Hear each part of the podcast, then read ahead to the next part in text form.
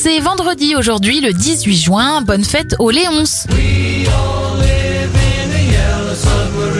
On débute cette éphéméride avec les anniversaires de stars. Le leader des Beatles, Paul McCartney, a 79 ans. 48 pour Julie Depardieu, Jamel Debbouze a 46 ans et 35 bougies pour Richard Gasquet. Ici Londres. Veuillez écouter tout d'abord quelques messages personnels. Les événements, en 1940, le général de Gaulle lance son appel à la résistance depuis la BBC à Londres. Et le 33 tours est commercialisé par la CBS en 1948.